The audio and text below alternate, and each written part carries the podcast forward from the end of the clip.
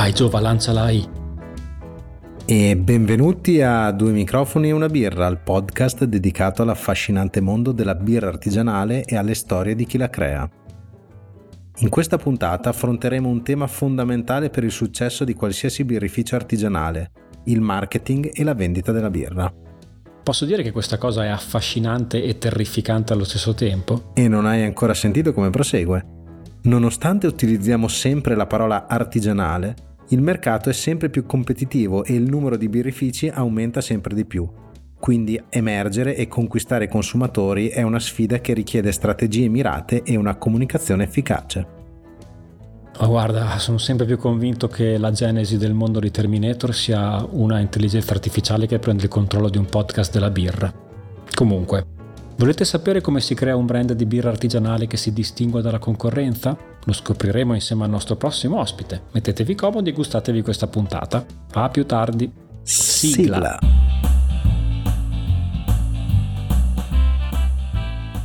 Accogliamo a braccia aperte, qui su Due microfoni e una birra, Alessio Gatti, mastro birraio di Canediguerra di Alessandria. Ciao Alessio, benvenuto. Ciao Giovanni, ciao Matteo e ciao a tutti quanti quelli che ci ascoltano. Alessio ha quasi 20 anni di esperienza come birraio e dopo aver girato l'Italia e oltre ha deciso di tornare a casa, diciamo così, per dare vita al progetto Canediguerra. Allora io faccio subito outing dichiarandomi un grande fan della produzione birraria di Alessio, ma l'avrete già capito poi ascoltando le precedenti puntate, visto che citavo spesso le sue birre. Alessio, la prima domanda che vorremmo farti è questa. In un mondo dove tutti sembrano voler sorprendere il consumatore con nomi strani, giochi di parole, invece le vostre birre riportano semplicemente il nome dello stile, American IPA, Double IPA e così via. Da cosa deriva questa scelta, questa decisione? Allora, intanto parto con una puntualizzazione perché in realtà sono quasi 25 anni che faccio birra. Poi perdonami, colpa effettivamente, mia. No, effettivamente però no, chiaramente sto scherzando, professionalmente sono quasi 20 anni, in realtà a casa come home brewer sono quasi 25, quindi è davvero tantissimo tempo, non avrei mai pensato. Per quanto riguarda i nomi, insomma, è un discorso che devo prendere un po'...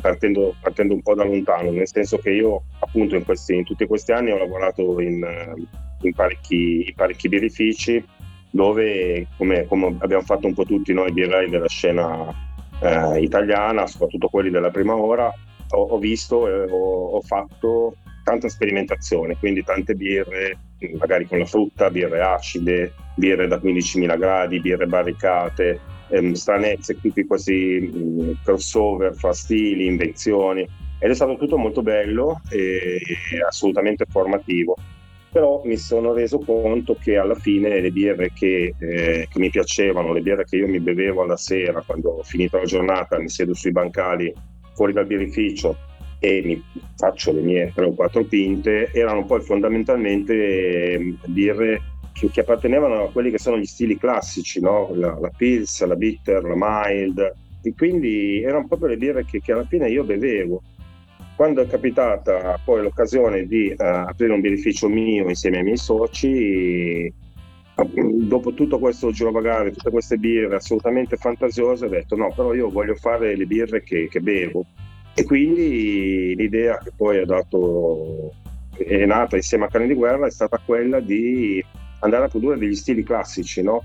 Va bene la fantasia, va bene che comunque ogni birraio dà un suo tocco alla birra che sta facendo, però poi volevo appunto fare prodotti che fossero quelli che io amo veramente, quelli che poi consumo, e quindi è venuto assolutamente naturale, soprattutto in virtù del fatto che il nostro nome è abbastanza particolare, perché Canediguerra è un nome che stupisce a primo impatto, e quindi avevamo già questo nome in qualche modo ingombrante, e vista la nostra filosofia di produzione, appunto quella degli stili classici, ci è sembrato assolutamente naturale non cercare di dare nomi propri alle birre, ma di chiamarle con lo stile di appartenenza. È una cosa che All'epoca era anche piuttosto innovativa. Noi siamo nati come società nel 2014, abbiamo iniziato a produrre nel 2015, in pieno boom magari di nomi fantasiosi, di stili fantasiosi, una ricerca continua per creare lo stupore nei clienti. Invece noi abbiamo detto no, noi invece siamo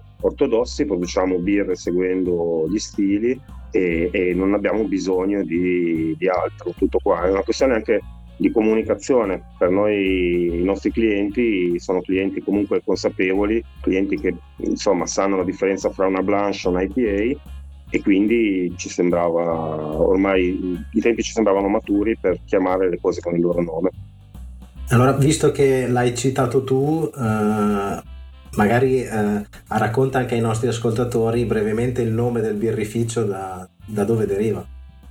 In realtà è chiaramente un nome di fantasia, effettivamente arriva dalla canzone Quattro Cani di De Gregori. E questa canzone mi ha citato questo cane di guerra, noi non abbiamo fatto altro che prendere tre parole e unirle insieme, e è stato divertente alla fine perché vabbè, quando l'azienda è nata abbiamo passato parecchio tempo mentre facevamo tutti i nostri calcoli, business plan, progetti, sogni e quant'altro. Chiaramente ci siamo anche interrogati su quale sarebbe stato il nome da dare a questo birrificio. Ognuno ha tirato fuori le sue idee e chiaramente siamo quattro soci, ci siamo scannati a lungo, ognuno portava avanti un po' le sue, però poi ci siamo accorti che tutti questi nomi col passare del tempo ci annoiavano, erano già stati usati, diventavano banali, ci legavano anche a dei concetti che magari non volevamo sentirci vincolati, per esempio al territorio piuttosto che ad alcuna filosofia. E questo cane di guerra invece, che ha tirato fuori il mio socio Diego, era l'unico che non ci aveva stufato, nel senso che nonostante lo shock iniziale quando l'abbiamo sentito per la prima volta, è cominciato a circolare nelle nostre conversazioni, era l'unico che dopo mesi e mesi in cui ci scannavamo fra di noi non aveva stufato, ancora stupiva, ancora manteneva la sua identità. All'inizio praticamente è stato anche divertente perché tutti ci chiedevano come mai Cane di Guerra, e noi facevamo un gioco fra di noi e ognuno inventava le sue storie, ma ognuno diceva ma era il nome di uno zio, il proprietario dell'immobile, piuttosto che ognuno inventava. Forse la versione più attinente alla realtà è quella che subito prima di aprire il birrificio Diego appunto fece il lungo rally, praticamente partì con una Panda da Alessandria e in direzione di Ulaanbaatar, e quindi si fece questo lunghissimo viaggio su questa Panda con degli amici, e su questa Panda avevano mangiacassette, e l'unica cassetta che avevano era quella di De Gregori. Quindi queste canzoni che giravano continuamente nello stereo, fra queste c'era Quattro Cani, e da lì divenne l'idea. Effettivamente è stata un'idea fortunata, perché tuttora secondo me il nome non è banale, è difficile da imitare, riconoscibile, insomma siamo molto contenti di questo, anche se effettivamente ogni volta bisogna spiegare perché, e non è facile perché in realtà non c'è un motivo, ci ha colpiti, è stata un'illuminazione, ci ha colpiti e l'abbiamo scelto. Sì, devo dire che anch'io quando non vi conoscevo il nome mi ha colpito parecchio. Sì, ma guarda, io mi ricordo le prime uscite, mi ricordo per esempio quando andavamo a CIS nel 2015, una delle prime uscite al grande pubblico con il birrificio, c'era questa zona con tutti i birrifici, e questo cane di guerra, questo banner che c'era sopra il nostro stand, colpiva molto, magari passavano dei pezzi di ragazzi così e uno si girava, guardava, indicava col titolo, diceva guarda questi cane di guerra, e magari si davano un colpo di gomito, ridevano, e poi magari stavano qui e poi tornavano perché questo nome li incuriosiva, certo. Quindi abbiamo capito che la scelta era stata giusta, perché magari si può storpiare, ci si può ridere su, possiamo essere scambiati per guerrafondai, per amanti dei cani, non lo so, però fondamentalmente rimane abbastanza impresso nella memoria, nella fantasia delle persone, per cui siamo molto contenti di questa scelta.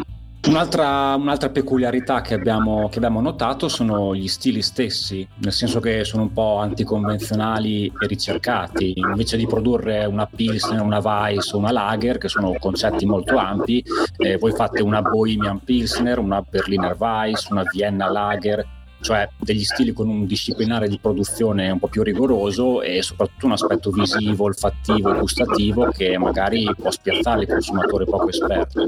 E ci racconti un po' se è basata questa scelta?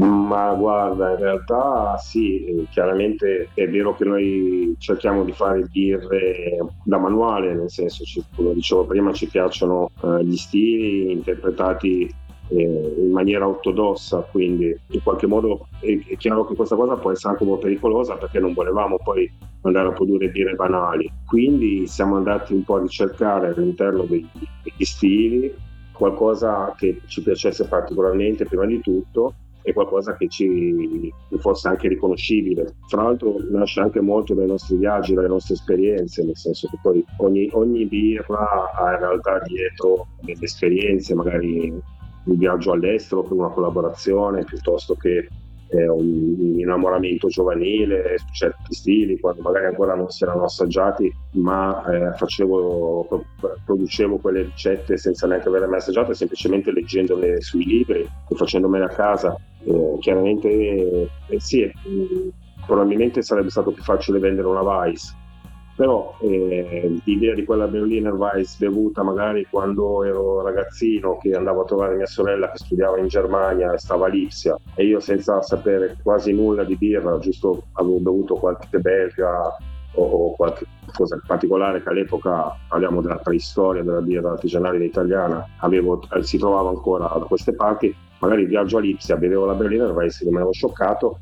E da lì nascono, cioè ci sono poi degli input, no? Delle idee che rimangono, e poi capita l'occasione e dici cavoli, ho preso un birrificio, adesso me la faccio io. E c'è da dire che tutto questo va contestualizzato, nel senso che poi noi siamo anche abbastanza rigorosi, la scelta delle birre non è mai casuale. Noi abbiamo una linea di quelle che chiamiamo tappo bianco, che sono le birre che noi abbiamo sempre, le nostre birre di gamma, e queste birre sono 3 di ispirazione belga, 3 di ispirazione mitteleuropea, diciamo così, 3 IPA, in qualche modo IPA americane, e 3 anglosassoni, per cui è vero, abbiamo cercato di creare 4 macrofamiglie e all'interno di queste famiglie prendere un po' quello che ci piaceva di più e che accontentava anche un po' tutti i nostri possibili bevitori. Chiaro che birre come la Brown Porter, per esempio, la Berliner Weiss, non sono birre per tutti i palati, però insomma sono birre che vengono apprezzate molto, per esempio, negli ambienti di quelli che chiamiamo beer geek, degli appassionati, di quelli che sono un pochino più invasati. Magari non sono la birra che proporrei a mia madre, certo. Però insomma bisogna fare. Abbiamo anche poi birre un po' più ruffiane che piacciono a tutti quanti. Diciamo che nella gamma c'è sempre, sono birre autovendenti come l'American IPA, che basta mettere su un tavolo, su una vetrina, e si vendono da sole, o birre che vanno un po' spiegate, un po' contestualizzate, e ci spazio un po' per tutto. E invece per quanto riguarda ad esempio le scelte grafiche, tipo le vostre etichette sono abbastanza semplici, con delle trame. Da cosa deriva questa scelta, piuttosto che magari andare verso anche quello che è il filone un po' più nuovo di queste lattine super decorate? Guarda, lì anche qui bisogna un po' contestualizzare. Intanto l'idea è nata queste idee sono nate nel 2014-2015, quindi magari al momento potremmo dare un po' per scontate, all'epoca lo erano molto meno. Tantissimi birrifici anche dall'estero, soprattutto dall'estero, hanno poi copiato quella che era la nostra idea di grafica. Devo ammettere che buona parte, cioè l'imprinting che abbiamo preso a livello grafico, anche questo è farina del sacco di mio socio Diego, che in qualche modo è una persona molto molto ordinata, molto precisa, molto schematica, e effettivamente questo l'ha riportato poi sulle etichette, con questi disegni in qualche modo ripetitivi, con questi disegni schematizzati, ordinati. L'idea iniziale è stata sua, dopodiché però abbiamo fatto, chiaramente appoggiandoci a uno studio grafico di Novi Ligure, che lavora anche con grandi brand, quindi persone molto molto qualificate, abbiamo fatto da subito un discorso di: noi ti diamo l'idea, Ti diciamo, parliamo di quello che è lo stile della birra, quindi che ne so, per esempio la Berliner Weiss, che è una birra acida, leggera, che sembra un vino bianco, ha dei colori molto, molto fluorescenti, elettrizzanti.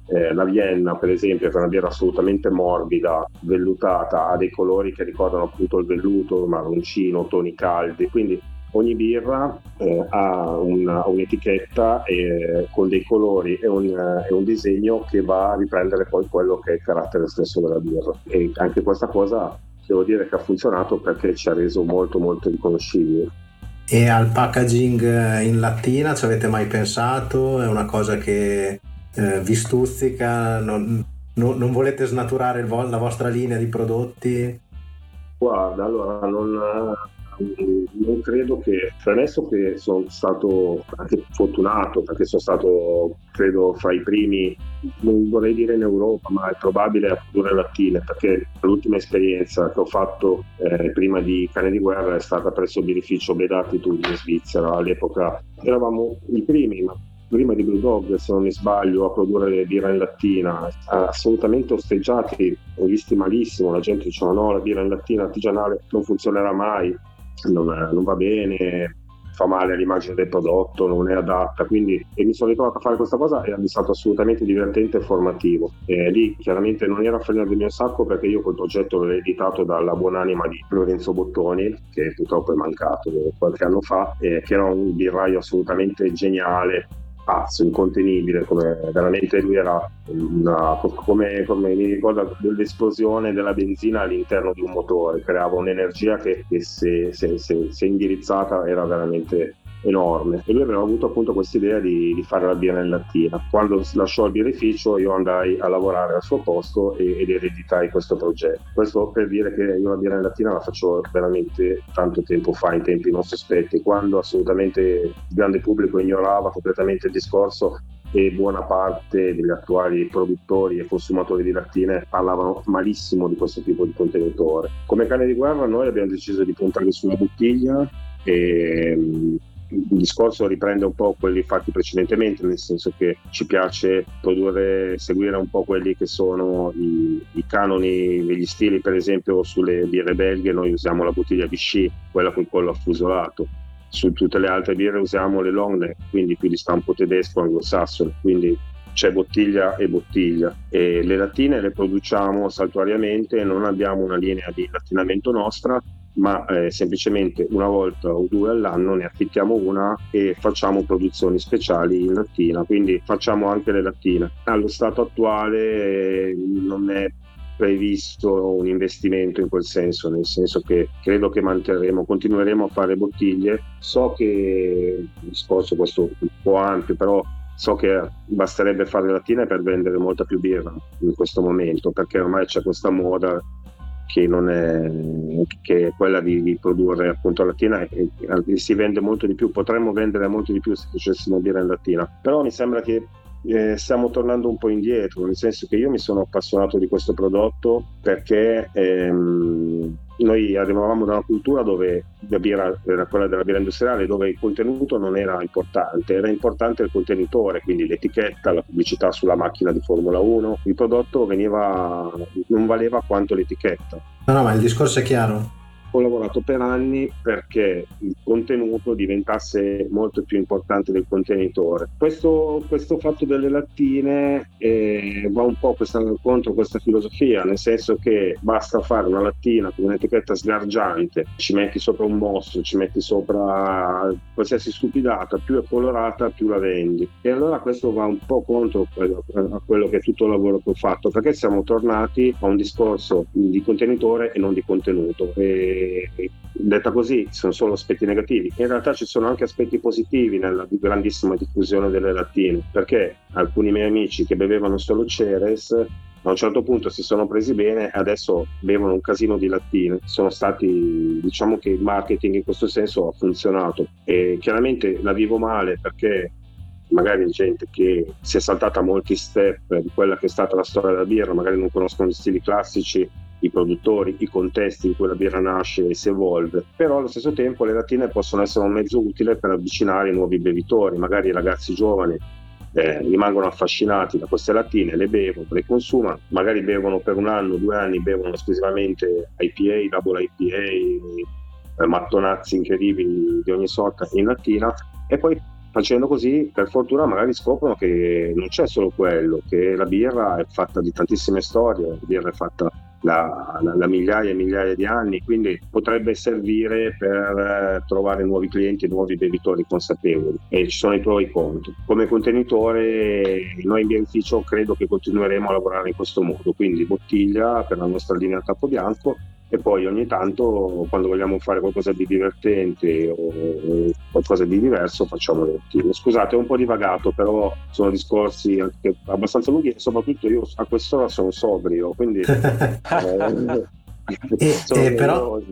sono io. Invece, parlando al birraio, proprio il contenitore lattina non ha anche dei pregi, lasciando magari anche il discorso più, come dire, ecologico, che magari l'alluminio è più riciclabile del vetro, riutilizzabile più volte? Anche dal punto di vista del tipo di contenitore, non aiuta magari la birra a essere protetta dalla luce?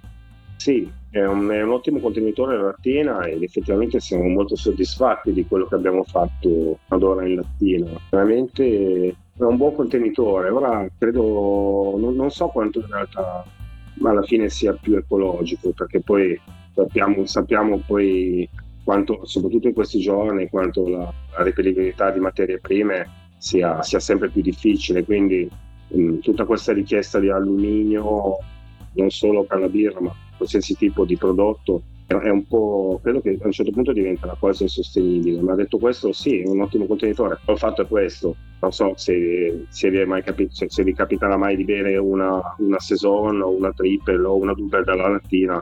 Io credo che non sia proprio il migliore dei contenitori. Sulle IPA, per esempio, sulle IPA è un ottimo contenitore perché ha un effetto piacevole. Adesso parlo esclusivamente del sapore, del profumo. È leggero, ingombra di meno, ci sono tantissimi vantaggi. Credo che la bottiglia sia più che dignitosa, sia un ottimo contenitore, se no sarei stato io il primo a cambiare. Non è solo una questione di identità. E hai citato prima le collaborazioni, e devo dire che il vostro birrificio ne ha già fatte tantissime, con birrifici serbi, inglesi, spagnoli, russi, scozzesi, insomma vi siete un po' divertiti in giro per l'Europa. E ci riesci a raccontare un po' come sono nate, come sono state costruite queste collaborazioni? Allora sia chiara una cosa, le collaborazioni nascono dalla voglia di andare in giro a mangiare e bere. Quello è una scusa, quindi. Quello è il focus, cioè proprio l'obiettivo primario è andare in giro a mangiare e bere. Memorabili collaborazioni in Scozia, dove poi alla sera si mangiava e bevevano cose locali, piuttosto che in Spagna. Nel senso, la cosa carina veramente delle collaborazioni è quella di poter viaggiare un po' il mondo e vedere cosa fanno gli altri e come vivono gli altri la birra artigianale. Spesso nascono da un discorso di amicizia pura, perché poi alla fine, quando conosci un birraio, quando sei in giro per lavoro, magari sei a Londra piuttosto che anche a Rimini, a Pianeta Birra, o su in Germania al Brau Beviale, insomma ci si incontra in giro per quelli che sono gli eventi, festival, e magari ci sono birrai con cui si lega di più, e una volta, 2 o 3, alla terza sbronza che ti prendi insieme, è probabile che, se non ti sei menato, sei diventato amico, cioè funziona più o meno così. E quindi solitamente le collaborazioni nascono spontaneamente, così. Sono connessioni spontanee che crescono con i vari eventi a cui partecipate. Quasi sempre le nostre sono nate così, nascono da amicizie a pelle, e soprattutto da grandi sbronze, e poi uno prende questo pretesto per andare in giro. Comunque ogni volta che si va in un birrificio e si vede come lavorano gli altri, si impara qualcosa. Io dico sempre, impararsi anche bene una cosa sul come si usa il lievito, piuttosto che su come gestiscono i malti durante uno di questi viaggi, è una cosa che io mi porto a casa e che entrerà a far parte del mio modo di lavorare, della mia cultura e di quello che sarà poi la birra finita. Quindi vale assolutamente la pena, e c'è una crescita poi a livello birrario che è incredibile con le collaborazioni.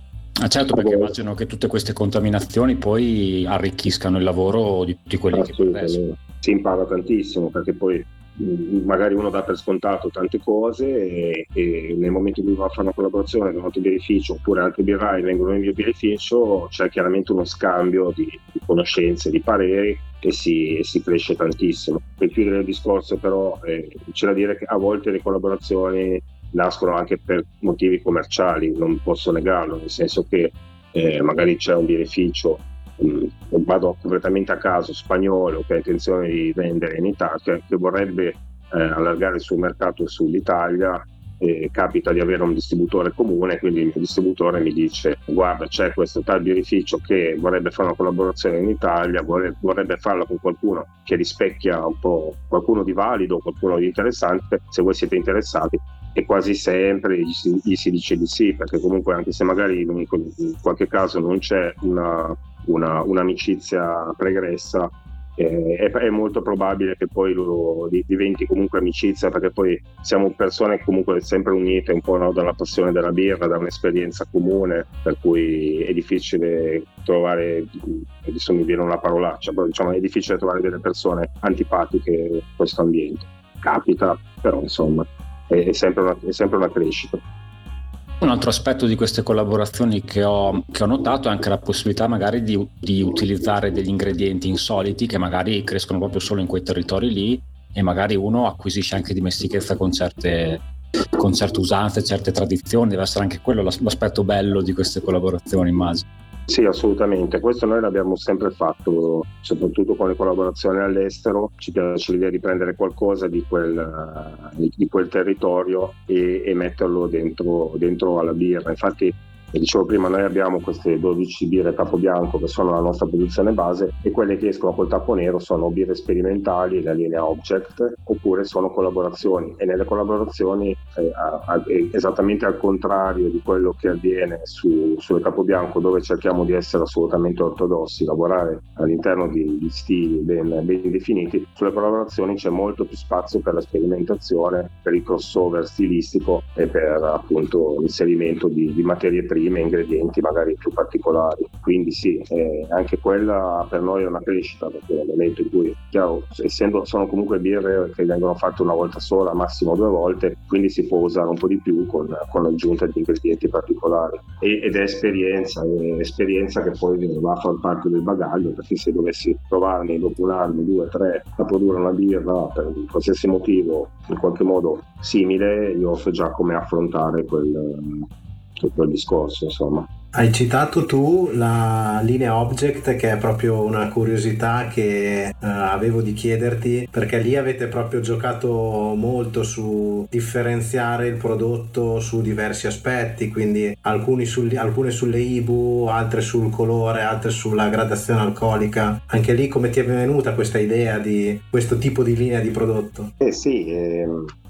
Perché d'accordo gli stili classici, però qualcosa di sperimentale il birraio lo deve sempre fare, se no ci si annoia, quindi una volta, due volte l'anno facciamo uscire queste birre speciali. Object sarebbe, adesso non va molto di moda, però è il nome che davano i russi per i carri armati sperimentali, dove praticamente questi carri armati che quasi mai venivano prodotti venivano chiamati con un numero, quindi Object 256, Object. Erano carri armati incredibili che avevano peculiarità pazzesche, non so, c'era quello anti-ribaltamento che poteva resistere alla bomba atomica, c'era quello dove si poteva vivere per 20 giorni, c'erano tutti questi carri armati pazzeschi e per gioco, ed erano assolutamente sperimentali. Per gioco noi abbiamo dato lo stesso nome alla nostra linea sperimentale, dove appunto produciamo birre quasi sempre irripetibili, ma assolutamente sperimentali, no? Mi viene in mente una da 12 gradi fatta con lieviti che attenuavano al 100%, che sembrava un vino bianco, piuttosto una con moscato e miele, insomma tutte birre assolutamente molto molto particolari, magari un po' difficili però divertenti per me e spero anche per chi le beve. Cioè io mi ricordo la prima, che se non sbaglio fu la 010, quella che celebrava i tuoi 10 anni. Sì. Ma ti volevo chiedere questa cosa, visto che era molto particolare, nel senso che aveva questa cosa dei 10 gradi alcolici, del 10 di valore di EBC, che vabbè la colorazione, poi questo IBU 100, cioè 10x10, e quindi è ovvio che era studiata per ottenere esattamente questi valori. Ma quante prove hai dovuto fare per ottenere questo? Noi abbiamo un impiantino pilota con il quale mi diverto tantissimo, dove produco dei batch da 100 litri, impianto da 50 litri, conservatori da 100. Quindi io prima di andare a produrre una ricetta sull'impianto grande, soprattutto quando si tratta di birre così particolari, vado a provarmela sull'impianto pilota. E ora non ricordo nel caso specifico, in realtà era una birra relativamente semplice poi la 010, perché si trattava di una sorta di imperial IPA, con lupoli molto particolari, però diciamo che anche non era impossibile come realizzazione, insomma, studiata a tavolino, poi provata sull'impianto pilota, poi fatta sull'impianto grande. Le ho fatte anche di più difficili. Okay. Abbiamo la fortuna di avere questo piccolo impianto pilota, produciamo appunto un centinaio, 110 litri di mosto, che poi diventano circa 3 fusti di birra, e quasi sempre viene bene, nel senso se no non la confeziono nemmeno nel caso non venga bene, e poi la assaggiamo noi e la mettiamo solitamente alla spina nel nostro locale qui ad Alessandria. Quindi abbiamo quasi sempre una rotazione di birre particolari fatte con l'impianto pilota, così possiamo vedere direttamente se la ricetta funziona, se piace al pubblico, e poi regolarci di conseguenza per quanto riguarda la produzione, diciamo, un pochino più grande. Un altro argomento di cui ci piacerebbe parlare con te sono le taproom, che insomma è una cosa su cui voi avete puntato, insomma, da subito, e sempre di più si vedono tanti birrifici artigianali che si stanno muovendo in questa direzione. Come lo vedi questo fenomeno? Può andare in parallelo con i classici pub? Li sta un po' soppiantando? Secondo me la taproom è fondamentale, perché ti dà una, come dicevo prima, hai un feedback immediato sul lavoro che stai facendo, quindi è un'occasione pazzesca per il birraio, per il birrificio, per capire se la direzione che ha intrapreso è quella giusta. E il contatto con il pubblico è importantissimo, soprattutto perché comunque quello che è successo alla birra artigianale italiana è un po' contro natura, se vogliamo, nel senso che poi succede inevitabilmente che magari, io l'ho visto in tutti i birrifici dove ho lavorato, magari noi come Canediguerra a un certo punto magari vendevamo più birra a Napoli, in Campania o in Sicilia che in Alessandria, perché purtroppo come in tutti i settori si dice nemo profeta in patria, capita sempre che sei molto conosciuto nelle altre regioni, magari anche all'estero, e poi nella tua città in qualche modo scompari. Ed è una cosa che non so quale sia il motivo, però l'ho visto davvero in tutti i birrifici dove ho lavorato. E avere una taproom diciamo che è prima di tutto un modo per dire alla tua città: ecco, io ci sono, venite ad assaggiare la birra. E noi abbiamo visto che ha funzionato. Non abbiamo aperto immediatamente la taproom quando siamo partiti, in realtà l'abbiamo preparata già da subito e poi siamo partiti qualche anno dopo, perché nei primi anni diciamo che il birrificio ha assorbito completamente il nostro lavoro, cioè ci prendeva tutto il tempo, e ci siamo resi conto di non essere in grado fisicamente di gestire una taproom. L'abbiamo aperto poi successivamente ed è irrinunciabile per me. Io credo che quello sarà sempre di più il futuro della birra artigianale, perché poi il mercato è abbastanza difficile, quindi siamo in tanti, l'idea di ci sono tanti birrifici grossi che sono difficili è difficile essere concorrenziali per mille motivi, no? Che possono essere il prezzo o magari per le caratteristiche tecnologiche di questi birrifici, perché magari hanno già investito parecchi soldi in tecnologie. Quindi credo che per chi apre adesso un birrificio sia veramente importante avere una taproom, un punto di vendita diretta, ed è una cosa assolutamente naturale, perché poi anche io stesso, quando mi sono appassionato di birra, ho visto com'era la scena in Belgio, ma ancora di più, molto di più in Germania, dove comunque ogni paese, ogni piccola cittadina ha il suo birrificio e la gente del posto beve la birra di quel birrificio. Questo sarebbe il massimo per la birra artigianale, perché poi sappiamo che il grande limite, no, qualitativo è poi quello della distribuzione, perché la birra artigianale è una birra viva, una birra non filtrata, non pastorizzata, e che andrebbe consumata in poco tempo e soprattutto vicino al luogo di produzione. Quello sarebbe il percorso naturale che dovrebbe animare la birra artigianale. E prova a farti questa domanda, poi non so se riuscirai a rispondermi, perché dando un'occhiata alla taproom e anche al vostro menù, ho visto che comunque avete messo in piedi un menù molto, molto articolato, con dei piatti della tradizione non solo piemontese ma anche in giro per le regioni d'Italia, anche all'estero. Quindi ti volevo chiedere, questa è una scelta che avete preso voi, oppure è lo chef che avete assunto che si è occupato di questo?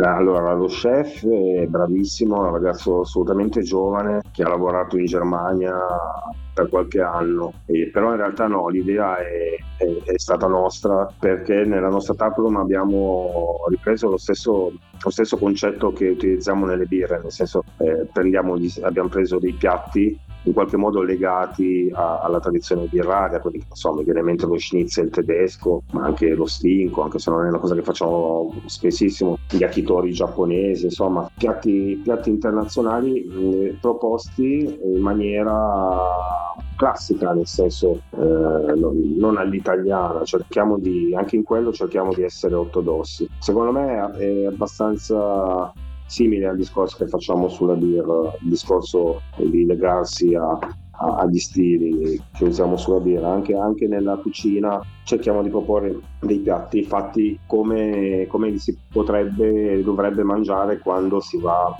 all'estero, si va a mangiare nei posti dove questi piatti sono nati, i bollies di baccalà, le polpette di baccalà, piuttosto, vabbè, adesso stavo parlando dell'estero, ma poi ci sono anche tante cose italiane, come per esempio la caponata, le panelle, insomma cerchiamo anche in quello di essere ortodossi. Scusate, ho ripetuto 1000 volte questa parola, però è un po' fa parte della filosofia del birrificio, dai. Esatto, fa parte della nostra filosofia. Guarda, siccome che l'ultima volta sono venuto a trovarvi la vostra taproom era ancora un cantiere, la promessa è di portare Giova con me lì ad Alessandria, così la sperimentiamo, visto che il menù è veramente tanta roba. Alessio, ti ringrazio per essere stato qua con noi, è stato gentilissimo da parte tua essere venuto a raccontarci tutte queste cose, e poi speriamo di vederci e sentirci presto.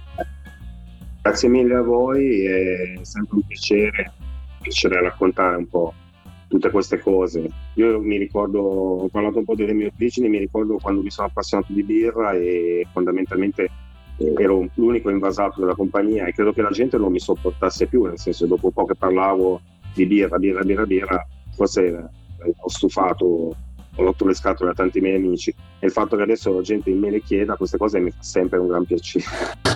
Insomma, noi siamo qua per questo, dai, insomma, va bene. Ok, grazie mille davvero. Grazie a te. Grazie, un salutone, ciao Alessio. Rieccoci qui, Giova. E puntatona, mi è piaciuta molto. Sì, molto interessante. Sì, devo dire che non credevo ci fosse tutto quello studio dietro a ogni singolo elemento del packaging per ottenere la riconoscibilità del prodotto, che in effetti non possiamo non concedere a Canediguerra, perché il nome, il font, l'etichetta, questi pattern particolari, la forma della bottiglia, il colore dei tappi, cioè ogni cosa è letteralmente studiata per far sì che questo prodotto sia riconoscibile per chiunque. Beh, se ci pensi è un prodotto a tutti gli effetti, quindi magari in altri settori, non faccio nomi, lo daresti per scontato che quel prodotti hanno quella linea, quel certo design, quel certo logo fatto in un certo modo, una mela mangiata, una pulizia, esatto, e non la, magari non la associeresti al mondo della birra artigianale, però in effetti anche lì chi vuole crearsi un'immagine che spicca sugli altri deve puntare, oltre alla bontà del prodotto, anche su questi dettagli. Sì, nel caso del Canediguerra in effetti hanno coniugato sia la grande qualità del prodotto che tutto quello che ci sta attorno, packaging, la promozione, tutto quanto. E poi veramente spingono tanto appunto sulle collaborazioni, sulle sperimentazioni, cose molto particolari. Adesso mi ricollego anche alla puntata 5, Daniele ci diceva la stessa cosa, insomma il mondo dei birrai sembra un wonderland dove tutti sono amici, sì, molto interconnessi, sembra non ci sia competizione, si scambiano informazioni, collaborazioni, grandi pacche sulle spalle, bevute, sembra un bel mondo in cui lavorare. Sì, è vero, ma credo che dipenda anche dal fatto che soprattutto qua in Italia è un mondo che si è creato da poco, quindi non c'è una base culturale millenaria o secolare che ti faccia un po' creare distanza dagli altri, nel senso noi facciamo questa cosa così da 1000 anni e invece voi la fate in un altro modo, e quindi si crea questa cosa per cui il mio prodotto è fatto così, il tuo prodotto... Probabilmente sono tutti partiti un po' per passione, un po' guardando altri, un po' dandosi una mano per capire dove potevano arrivare, e quindi sì, è ancora un wonderland da quel punto di vista. E poi forse anche il fatto che, faccio un esempio riportandolo a un settore come può essere ad esempio l'informatica, dove magari... un brand esclude l'altro, se compro un telefono non ne ho comprato un altro, se ho acquistato un software non ne prendo un altro, forse nella birra c'è meno questa esclusività, cioè se bevo una birra oggi di un brand, domani potrei bere quella di un altro, quindi non è detto che il successo di un birrificio sia a scapito di un altro, di un altro, quindi, vero. E poi magari il movimento, essendo che arriva dal basso, un po' tutti i birrai provano empatia tra loro proprio perché si sono trovati nelle stesse condizioni, si sentono fratelli e sorelle, si sente magari più spontaneo il voler aiutare anche gli altri o condividere problemi o soluzioni quando si chiedono informazioni tra loro, insomma. Ah sì, beh, molto bello, direi. Chiudiamo qui, diamo l'appuntamento alla puntata numero 8, che sarà anche quella che chiuderà questo secondo blocco, e a presto amici ascoltatori, e saluti, cheers.